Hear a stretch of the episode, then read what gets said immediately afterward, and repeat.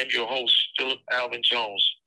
Tonight we have three distinguished guests on an all-female panel. These ladies are all power brokers, and they know the topic we are discussing tonight very well. I want to introduce them to you and then let them tell you their credentials further. To begin, we have Dr. Michelle Calazon. Next, we have Ms. Shawanna Vaughn. Then last but certainly not least, we have Onika Mays. I want to welcome you ladies in the same order that I called your names. Please tell the listeners more about yourself. Okay, I'll go first. I'm Dr. Michelle Calazon. I'm a clinical psychologist here in the San Francisco Bay Area. Um, I've been in practice here about a little bit more than 25 years. Um, I trained in multiple settings, including community mental health, the VA hospitals, the National Center for PTSD, and my longest stretch was at Stanford University in the School of Medicine, uh, where I was involved in research primarily related to um, mood disorders. But I also did a long stretch of research related to PTSD. Um, how I came to be involved in this um, project is in treating my patients over the years, I quickly realized that a lot of my patients had been involved with the legal system and not um, in a favorable way, obviously. A lot of them had had entanglements and spent time um, incarcerated. And um, the longer I stay involved in my work, the more I notice that was a trend. And um, after a while, it was inescapable. And I started doing some um, assessments um, for competency and so forth of people that were incarcerated. And I got more and more politically involved. And eventually I got involved um, in Phillip's um, case. So that's what brings me here. Hi, everyone. How are you? My name is Shawanna Vaughn, and I'm the director of Silent Cry. And for me, mental health is very important as a formerly incarcerated woman. And this is why I am the author of Post Traumatic Prison Disorder, Shawana W76337, which is a mass incarceration mental health bill, due to the fact that prison creates mental health issues that are exacerbated by our ACEs. Thank you. Thank you. Onika. Hi, my name is Onika Mays, and I am a yoga teacher and mindfulness teacher. I also have um, a specialty in trauma sensitive mindfulness and yoga. I have been going to Rikers Island for about a decade, teaching trauma sensitive yoga and mindfulness practices. And for the past three years, I have been the mindfulness coach at Rikers Island, working primarily at the Rose M. Singer Center, which is the women's facility. So I work with mostly these days women um, and folks in the LGBTQ community, usually uh, trans folks and non binary folks who are housed at the Rose M. Singer Center. Um, and I don't really have a an interesting story about how I got into this work. I just found the practice of mindfulness and yoga um, really transformational and realized that um, I had to unpack a lot of stuff, and therapy was incredibly helpful and useful. Um, and then I found that meditation and yoga and and mindfulness, and particularly the metta loving kindness meditation, was a way for uh, me to really get in touch with myself and be got, got really inspired and started working with nonprofits um, to do this work that were inside prisons. And I spent some time as the director of operations of the Transformation Yoga Project, which is um, a nonprofit that works in prisons in Philadelphia, and then was also the training director for Liberation Prison Yoga, which also brings yoga and mindfulness practices to prisons and jails in New York City. Um, and I started doing that work too because prior for prior to teaching yoga and mindfulness, I spent about um, 20 years working with folks in a retail leadership capacity and realized that I wanted to do a little bit more than what I had been doing. And, and that's how I discovered yoga. um, I'm grateful to be in this conversation with everyone today and really honored and, and can't wait. So thank you so much. Thank you. And thank all of you ladies again for joining me and speaking about a subject that still doesn't receive the kind of attention and recognition that it deserves. Uh, considering millions of Americans and billions of people around the world suffer in complete silence, the topic we are discussing tonight is mental wellness and mental health in a prison setting. Let's get to the discussion. I want to first um, ask the panel um, what your thoughts are regarding mental health and what you think the percentage of prisoners suffering from some form, some form of mental illness is. Um, anybody can take off. Whoever would like to answer first. Um, there's no particular order for this.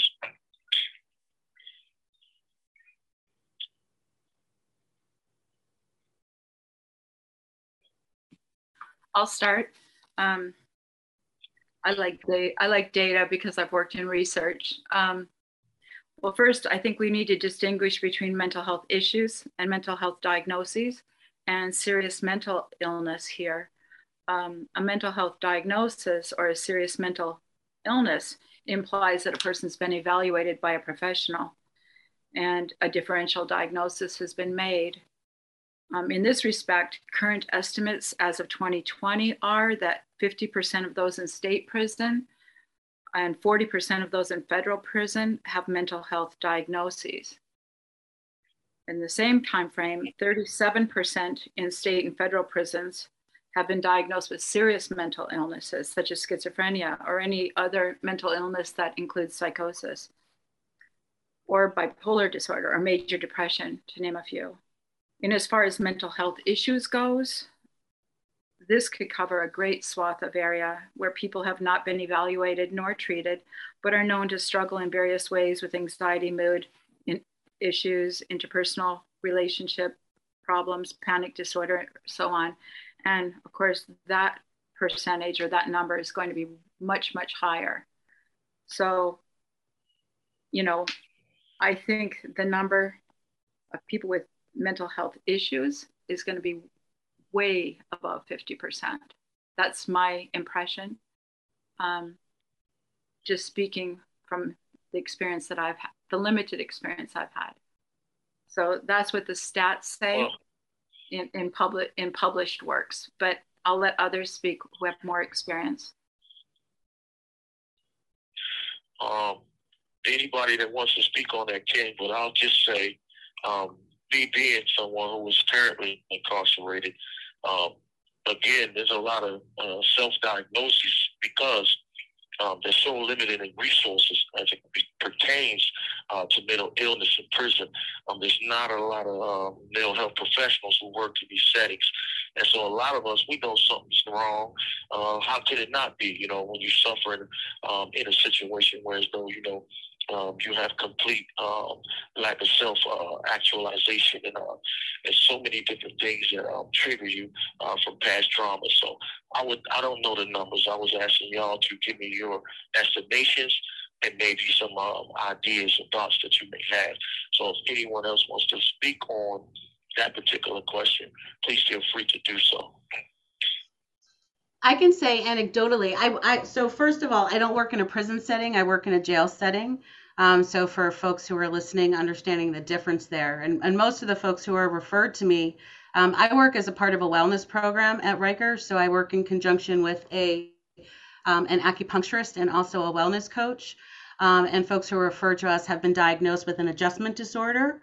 Um, which is the reason that they get to come see us. And it's an optional program, um, although that we have found that once people start coming, um, they don't want to stop coming. So we see the three of us see a lot of people every day. Um, I I was seeing before they they moved some of the women who were at who are at Rikers um, to a state facility, which is a whole nother conversation.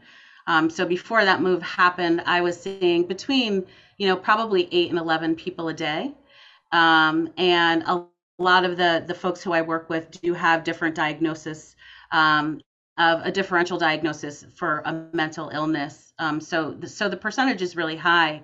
Um, and undiagnosed, I mean, you know, I would have to agree with uh, Dr. Calazon. Am I saying that correctly? Um, that that number has to, you know, be much higher than than 50%. Um, and and quite frankly, when I sit down with folks just to do meditation, because again, I'm I'm a meditation teacher, I'm not a therapist, and I think that's a really important distinction. Um, that therapists and psychologists get to work with sort of root cause, and and what I do is help with like self-regulation and emo- emotional regulation um, when those symptoms feel really overwhelming. Um, but but so many of the folks that I've worked with over the years um, have told me that they've never even had an opportunity to think about what it means to to take care of themselves mentally, um, and even just take a, a, an exhale or a breath out. Um, so uh, those are my thoughts on that. Yes, Shawanna. Yes. So I think that I don't know how the numbers could be accurate for incarceration. Because, like you said, Phillip, there's not enough mental health facility workers who are actually credentialed to make a diagnosis. And so I think that the system is exacerbated of mental health issues, but I don't think that there's any clinical um, trauma informed therapist to make a definitive diagnosis. I don't think we're there yet okay. in criminal justice. Absolutely.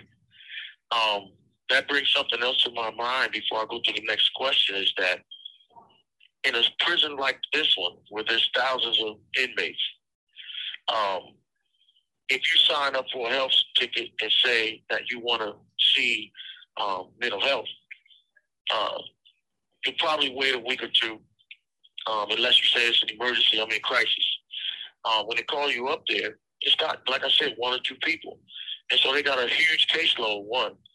And two, um, they can't offer extensive therapy because they just don't have the means to do that. So that's why I thought this subject was important because men and women all over are wondering how to cope and deal with certain things that hit them uh, under these conditions. Um, but I would like to say to all of you ladies, what routine mental health treatments would you like to see offered in prison nationwide? Um, what do you think? You know what I mean? Give me your uh, opinion um, in this uh, regard. So, as it pertains to me, Phillip, um, I, I, can't do anything but champion uh, legislation. Um, we need legislation like post traumatic prison disorder. So, which includes um, being assessed by a trauma informed therapist 14 days into incarceration, which means alternatives to medication, um, which means talk therapy, art therapy, music therapy. Um, I think we need to also include the staffing in prison. Uh, guards create harm and trauma because they're not well either. You can't go to an abnormal setting every day and you be well too. So I think that therapy in prison as a whole should be revamped.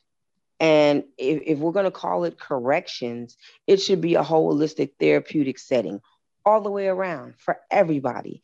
Um, I think that we need to look at uh, offering uh, marijuana instead of pharmaceutical drugs, which they will probably think is a far fetched cry from reality. But the reality is, we give people who have post traumatic stress disorder marijuana as a way to cope. But we will not give it to people who are incarcerated, yet the people who have been harmed and the most damage from marijuana are people doing football numbers for it. And if we found that it is better than psychotropic drugs, it needs to be offered as well. So I think there's a lot of things that should be universally done in prison um, as therapy. seconds remaining. Mm-hmm. Shawanna, I oh, agree. With, um, this is Michelle. Um, Shawanna, I agree with you completely, completely. Um, I've worked in psycho, psychopharmacology, meaning medication development research at Stanford. I worked on that side. I published on that side. And then I left that side and I went over to the other side, which is psychotherapy and provision of that. Have 30 seconds remaining. You need to leave, Phillip? Um, Go ahead, you can continue. okay. Well, let's just say after seeing people get medicated and seeing people get therapy and seeing people get both, um, what just alarms me about the prison situation is I've heard and I know everybody gets to line up for a pill. And medication is far from the best treatment for everything. In fact, it's rarely the best treatment alone for anything. And it's really disturbing to me as a psychologist to know that people in prison are just being lined up and given Seroquel, which is just meant to make people be quiet and go to sleep. It doesn't do anything to take care of PTSD, for example. Um, a novel uh, uh, suggestion I think I have is why not, and I've discussed this with Phillip, so when he comes back, he'll, he'll know about this. A novel idea I have is why not allow inmates to receive completely confidential Zoom video conferencing individual psychotherapy with outside qualified trauma informed psychologists and, and, and therapists. If they can have confidential Zoom meetings with their attorneys, if they can, I don't know if they can, why couldn't they have that with their with their psychologists and, and therapists? There's so many people I know in the community that would be so more than willing to provide that. And they might not want to step foot inside of a prison to tell you the truth, but they sure would be happy to provide Zoom um, Zoom services. And I think that could really be um, that could be really a, a helpful adjunct. But medication alone, as somebody who has worked on that side, and I've seen um, what meds really do, and a lot of people don't know this, about 80, roughly 80% of the effect of antidepressant drugs, certain antidepressant dr- drugs, are really just placebo effect. It's what you think it's going to do for you. It's not what it really does for you. So, really, these medications are not alone, are not the cure for most psychological issues. And um, the lack of, of psychotherapy services is really alarming to me. And um, yeah, I would love to see them get Zoom, confidential Zoom psychotherapy from outside uh, therapists that are trauma informed and specialists. Thank you. Um, that's something that me and you have spoke on before because the legal, even when you talk to a lawyer on the phone, it's not being recorded. It's confidential. So even if you couldn't do it via Zoom, there's there's another way to do it via the phone. They don't have. You shouldn't be able to record um, your conversation with your your therapist, mm-hmm. just like you shouldn't be able to record your conversation with your attorney. And Zoom would be excellent um, as a vehicle for that. Um, Onika, do you have any um, thing that you would like to add uh, to that question? Yeah, I, I just want to echo both what Shawanna and Michelle have said um, about legislation. I think is key. I, I think what what I would like to see happen, and it may not happen in my lifetime, is that the system as it stands can't remain. I don't think this is a system that can be revamped. I don't think it's a system that can be reformed. I think it's a system that has to be broken apart and it has to be completely reimagined with a holistic approach to wellness that um, really takes into account the idea of healing. Um, these are the things that we should be talking about because I don't think correction is the word that should be used. And you know, you hear folks who work in these settings talk about rehabilitation, but what we really need to reframe that and, and, and talk about the word healing. And so it does mean in a jail setting, which is where I work, that there are folks who are who are there to offer true therapy. Um, one, I think that there should be people um, who are in all jail settings who are there to offer other um, approaches to healthcare, whether it's mindfulness, whether it's yoga, whether it's acupuncture, whether it's a combination of all different sort of modalities that treat the person as a whole rather than treating the illness as sort of a symptom that needs to be squashed.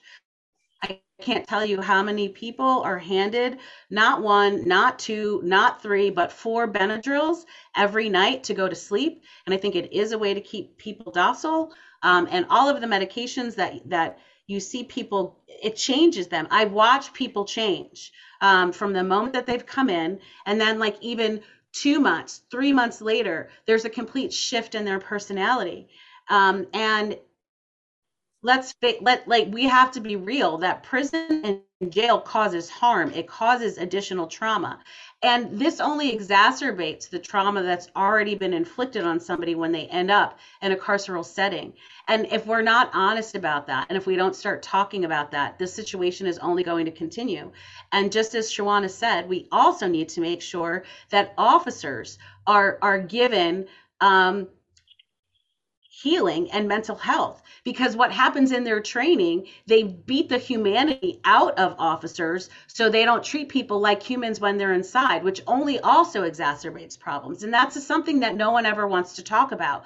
The harm that officers cause each other the harm that officers cause folks who are incarcerated and because they're also not dealing with their issues because when everybody walks into inside that system they become a part of that machine. And it all has to be broken apart um, and I think legislation is probably the first step to doing that. But if we don't even say it out loud to reimagine a different way of doing this, we won't get there. So while it might it may sound like pie in the sky to talk about completely abolishing what a prison looks like, if we don't say it, we're not going to get there. Well, that is so interesting, and I don't want to get sidetracked because of the name of the show. But it's funny you said that because um, Team Phillip has um, started a nonprofit, uh, Inside Outside Consults, um, which is devoted and dedicated to reimagining prisons from the inside all the way out. Um, that that that means retraining. That means removing the roles that officers currently play and giving them new new roles, uh, which have more to do uh, with custody or security as opposed to disciplinary um, and also the, the direct interaction um, uh, about rules and what so have you. But I don't want to air that out here because we have a whole lot of information that deals with that. Um, but it has it has a lot to do with mental wellness because one of the things that we're promoting also is that prison be, be more geared to the wellness of the individuals housed in them um, as opposed to so much disciplinary rules because as we know, the judge took away one thing from us, and that was our liberty. He didn't take away any of our dignity. He didn't take away any of the other um, important um, aspects that makes us human. And so I don't want to go off the rail with that, but I'm glad that you said that because it's pertinent as a as a as an issue and something that we are trying to address ourselves um, in my organization. Uh, but the next question I have is one that may bring us back around close to it. Um, how do we remove the stigma of mental health therapy behind the walls, whether that be jails or prisons? Because some people don't even believe that anything that they need any treatment. Um, they believe that if they do, something must be wrong with them. And we know that there's nothing wrong with you, um, but you're dealing with some things that you are not in a professional capacity to handle yourself. So, um, how do we remove the stigma of mental health therapy behind the walls? Um, I can speak to men, maybe not so much to men behind the walls. So I'll just briefly say in the last 10 years, um, the number of men coming to therapy has increased dramatically to the point today where I have more men in my practice than I do have women which is really a, a huge change from, say, 25 years ago. Um, what they have come to to share with me is they see it as an opportunity to be heard and to improve their well-being and their general quality of life. A lot of men say this is the first time I've ever talked openly about myself with anyone. And that's really something when the man is like 80 years old. It's kind of heartbreaking. Um, but I think in in that setting behind the walls, what's most important is it's going to have to be confidential and that they realize that whatever they say cannot be used against them. Like in my in my work i tell people there's only three things that can make me break confidentiality and that is if you tell me you're going to kill someone you're going to hurt yourself or you tell me of child abuse that has happened in the past and that person still has access to kids or child abuse that's happening right now. And and this is true. I, I tell them if you've already killed somebody who's not a child i cannot break confidentiality. And truth be told i've had three incidents where they they were relieved and then they went on to tell me how they actually had done that. So the confidentiality is a huge piece when they know they cannot get in trouble for what they've done then they open up and they and they talk but so I think group therapy in a prison setting, uh, maybe it's okay for certain issues that are not really hot, if you will. But if it's about things that are very sensitive, I would not advise that. I think individual therapy, where they know it's confidential and they know they're not being recorded and nobody's listening in, um, could be very beneficial. And uh, I think with a little, just a couple of sessions, most of my patients start to feel very much like this is just a relief. They get a lot of their uh, feelings out and they feel, you know, it's, they really look forward to it. So I have some male patients I've seen for 20 years and uh, single dads, I helped them raise their kids, you know? So um, I think with elder inmates it might be a harder sell just because of the generational stuff but on the other hand i've had i've had men patients who are in their 80s right now and some that have passed away from old age while they i was treating them so I'm, i can speak to just men in general i think um, the other uh, participants here can maybe speak more to what behind the walls it's like and i'll i'll leave that to you to you too um yeah, thank you for for that um, answer. Men are a lot less likely um, in a public setting like um, group therapy to talk about some of their traumas. Um, you know, I've not. I've been in prison a long time. I've not heard men a lot talk about sexual um, molestations and you know, all of these type of things that we know as human beings, um, a lot of people have experienced, but they they're not willing to talk about that. But individually, one on one, they're most likely or better, um, probably likely to do so. Um, so I just wanted to put that out there from uh, my perspective of being inside. Um, but um, I got something for Shawanna because unless they unless one of y'all wanted to speak on that, but I had something um, for Shawanna because we talked about policy, and I know she has legislation. Um, being inside, we most likely understand some of the things that we wish we would have had um, available to us um, or at our, our, disposal, and we didn't. So um, I wanted to speak on your thoughts regarding uh, policy changes and what could be some legislative le- legislation that would um, you know, make it easier um, for people inside to be able to uh, navigate their way through their mental health? Um, I believe that there's several things that could take place with policy change. First of all, we need to create policy that does not criminalize mental health. And prison is not a catch all for everybody. And so um, I think that's legislation that needs to be raised and um, advocated for. I think that um,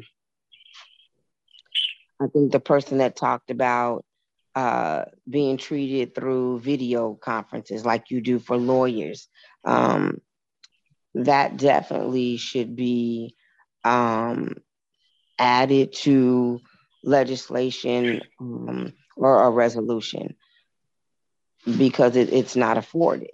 Um, and I definitely believe that we should start um, asking for the courts and legislation to assess mental health, there are mental health courts, and people don't even know it.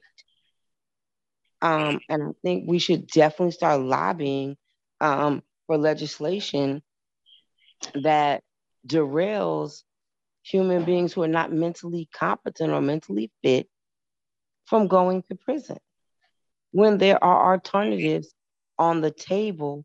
But unfortunately, somehow we get colorblind and those alternatives are not afforded to some groups of people. And this is why the masses don't even know that there is a mental health court. Yes, absolutely. Um, Onika? I also think that one of the things that has to happen, in addition to making sure that um, jails and prisons are properly staffed with qualified therapists, psychologists, and psychiatrists who are trained in trauma uh, to effectively support people, that staff also, including officers, also needs to be retrained around using language around mental health. Um, too often you hear officers calling people crazy. Um, and you know when those things are thrown around, um, it's we, we, it stigmatizes on the outside, so it stigmatizes even more on the inside. So we actually really have to change our language as well, so these things don't seem like something that are given to a certain group of people or that there's something wrong if you are accessing help. Um, I, I think it's really critical to the process that folks who who are responsible for for caring for people who are in custody um, are properly equipped to care for people who are in custody, and that's not happening. So people don't go. Yes. Thank you. Thank you. Um, in response to that, I always think about legislation as kind of like the fiction for prison because we already know DOC is not going to correct itself. We already know prison officials and people that work in these settings are not going to change what they're used to.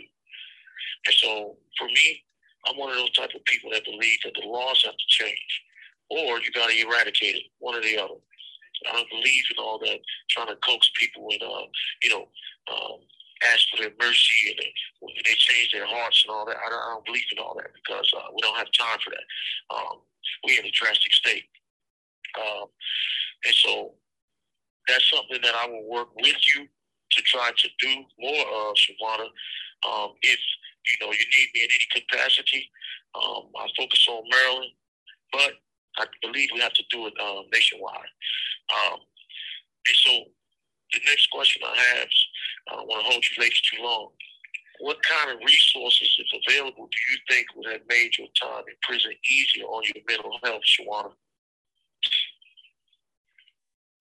I believe if I was afforded a real therapist um, who was trauma informed, it would have made my time easier. I believe that if there was alternatives to incarceration, um, that would have been the easiest thing.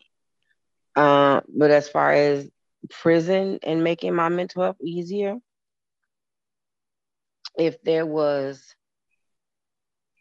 different types of outlets because we know in prison there's no outlets.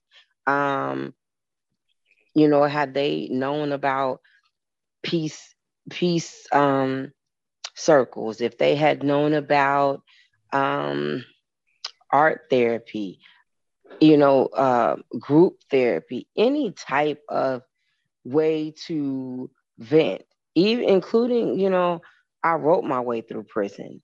And so I journaled myself. Um, and it was therapeutic, but it wasn't administered through anybody trying to make me better. It was just me wanting to vent. And so um, I know that the power of writing is very important. So these are things that I, I self taught myself in prison to get by. But I don't think prison has a structure of holistic healing. So it didn't do the things and those those would have made it better. Yes, thank you. Um, Michelle, as a psychologist, how would you approach therapy in a prison setting? Oh, okay. Um, um, I guess I've already alluded to my my really strong belief that individual therapy via Zoom would be really, really beneficial, and I know that many of my colleagues would be more than happy to take part in that. Um, I use seconds remaining. I use it every day in my work. Um, Zoom uh, has a professional uh, version that is completely confidential, and it could be for for the inmates too. Um, again, I think group is not um, appropriate. Individual work, even couples work, could be done this way, um, and that could help people uh, maintain their their family relationships um, for when they get out. Um, you have 30 and, seconds remaining. And it would limit the COVID risk, which we know is real, as Phillip is living it right now. Um, that's how I would approach therapy. And the other thing, and I know this is relevant to Shawanna's work, we know that the statistics say somewhere between 84 and 97% of people who entering prison have adverse childhood experiences. And so I think a focus on people that are tra- PTSD or trauma informed as um, therapists, psychologists, psychiatrists is really critical. You know, one of the things that I see um, at Rikers that ends up happening because there is um, such a lack of supportive mental health services, people end up coming to our wellness program um, and and sharing experiences and venting, which is absolutely a part of the process when you work one on one with folks, but it, it, just shows the lack of uh, ther- like therapeutic modalities that are available for folks. That going to acupuncture or talking to a wellness coach or doing, you know, meditation or yoga one on one ends up being the most supportive thing that happens to a person when they're at Rikers, and that is um, that's ridiculous. Um, it shouldn't be the case. Like, sure, you know, the, the work that I do um, and there are some social workers that I end up um, connecting with over uh, folks that we're working with just to make sure that we're all on the same page and offering the same sort of care or social workers who send folks to the wellness program because they think it can be supportive with some of the work that they're doing, but it doesn't happen often enough. And it's not systematized. It's a one off because that individual is one of the lone folks inside the system who understands the work that they're doing and is completely trained and committed to it. So that becomes such a necessary piece that we're making sure that everybody at every place, and I don't care what you're doing in a facility, has to understand why you're there and the supportive role that you play in healing.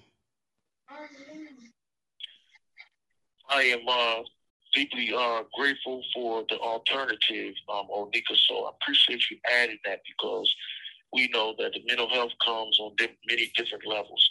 And we also know that uh, it's not all about medicine. And so yoga, um, meditation, uh, mindfulness, um, support, you know what I mean, on a spiritual uh, or mental level. A lot of these are things that people could benefit from um, that would make them better off in their condition. So I really appreciate the um, approach that you're taking when you go in. Um, I want to answer um, the next question um, because I'm here.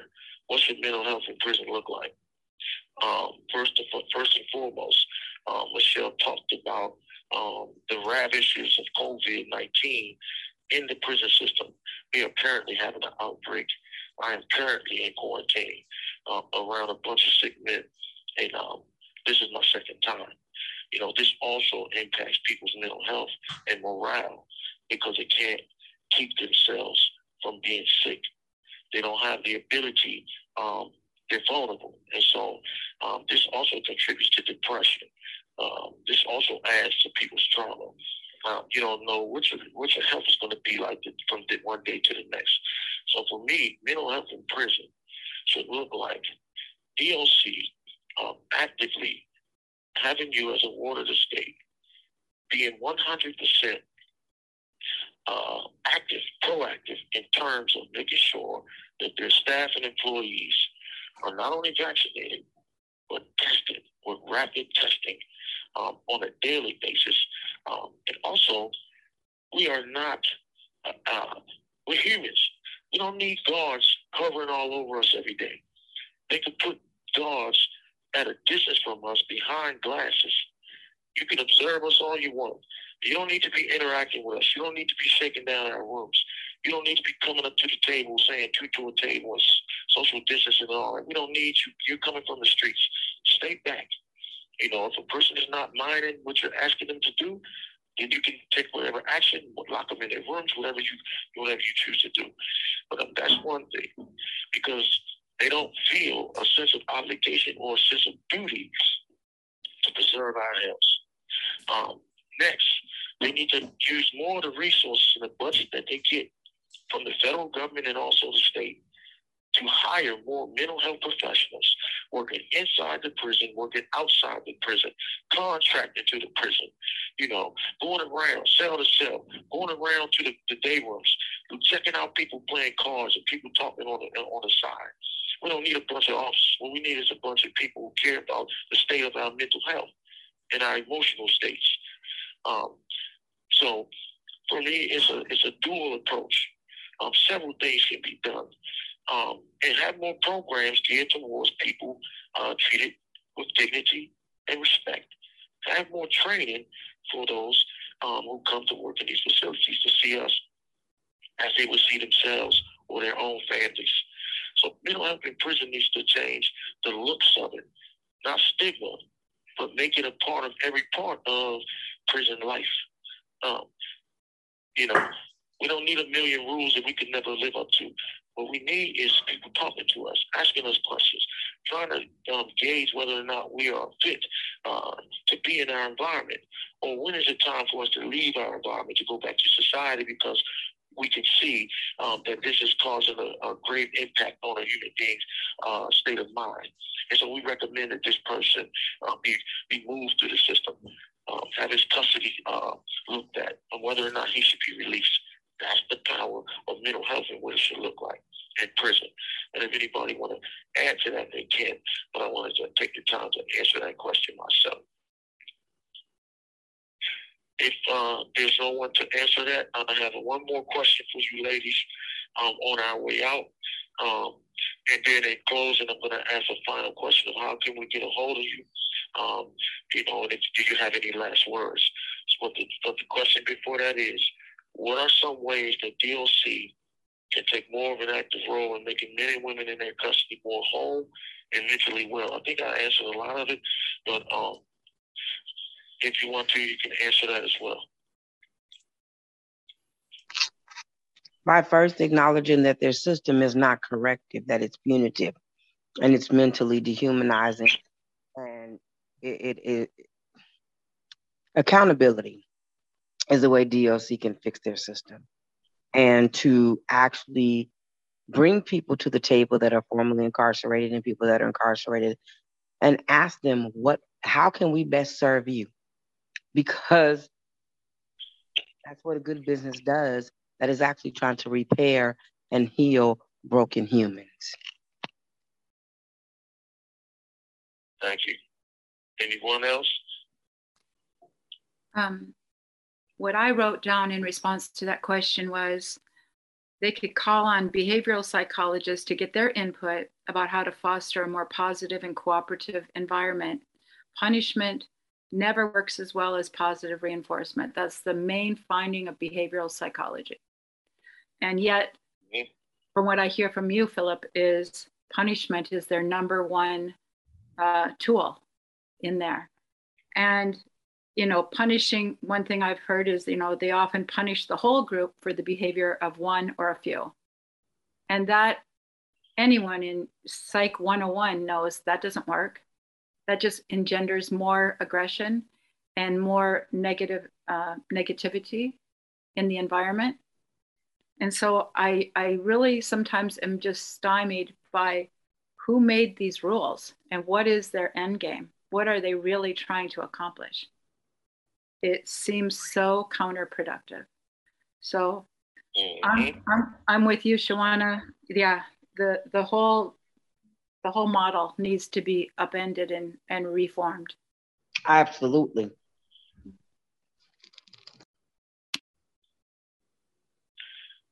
Uh, Onika? I just agree wholeheartedly with what Shawanna and Michelle said. Um, in addition to um, that sense of accountability that uh, corrections needs to take everywhere, I think that holistic approach also needs to include nutrition um, and food. Um, when we eat food that is good for us, um, and when we eat food that is cooked with care, we feel better. Um, and the number one thing that is also done, not the number one thing, but one of the many things that is done um, inside facilities that I see, um, and then specifically at Rikers, is um, that the food um, is not healthy and it's not healing. Um, and it may meet the bare minimum requirements for people who aren't going to eat. It, it's not sufficient people who have vegan lifestyles that they had before they went inside that they can no longer eat.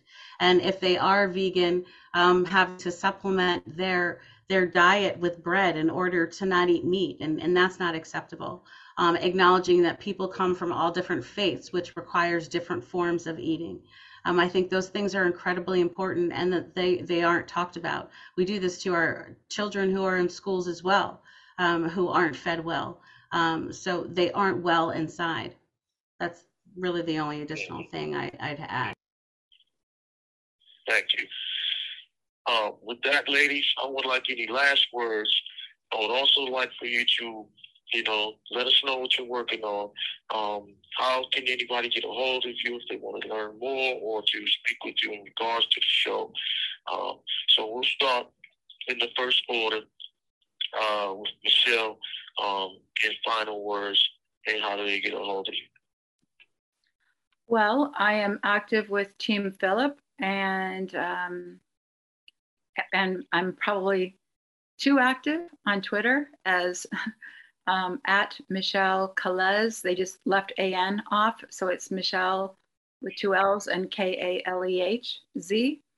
Um, I'm also all over um, on the internet. I think my my practice web page is uh, drkalehzan.com. So www.drkalehzan.com. And uh, I'm easy to find because immigration made my last name, and there's nobody else in this country with that name. So, um, yeah, that's how you can find me. Yeah. Thank you. Mm-hmm. Shawan? Absolutely. You can find me at silentcryinc.org. Um, you can also find me on TikTok at Silent Cry Inc. You can find me on Facebook at Shawanna Irina Vaughn. You can find me on LinkedIn at Shawanna Irina Vaughn. And um, you can find me on Instagram at Silent Cry New York. So please reach out to me. And at this juncture, my organization is definitely looking for people to support um, the only mass incarceration mental health bill in the country, which is post traumatic prison disorder, Shawana W76337. By the way, will be reintroduced in New York by Senator B. Biaggi by the end of February. Oh, wonderful. Okay, great. So I definitely would like your therapy support. Oh, go ahead. You're not finished? Yeah, yeah. Excuse me. I no, I was saying I would definitely like the support of the therapist, um, and the support of of this this podcast.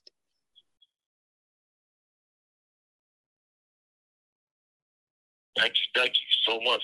You already know we support each other. Thank you.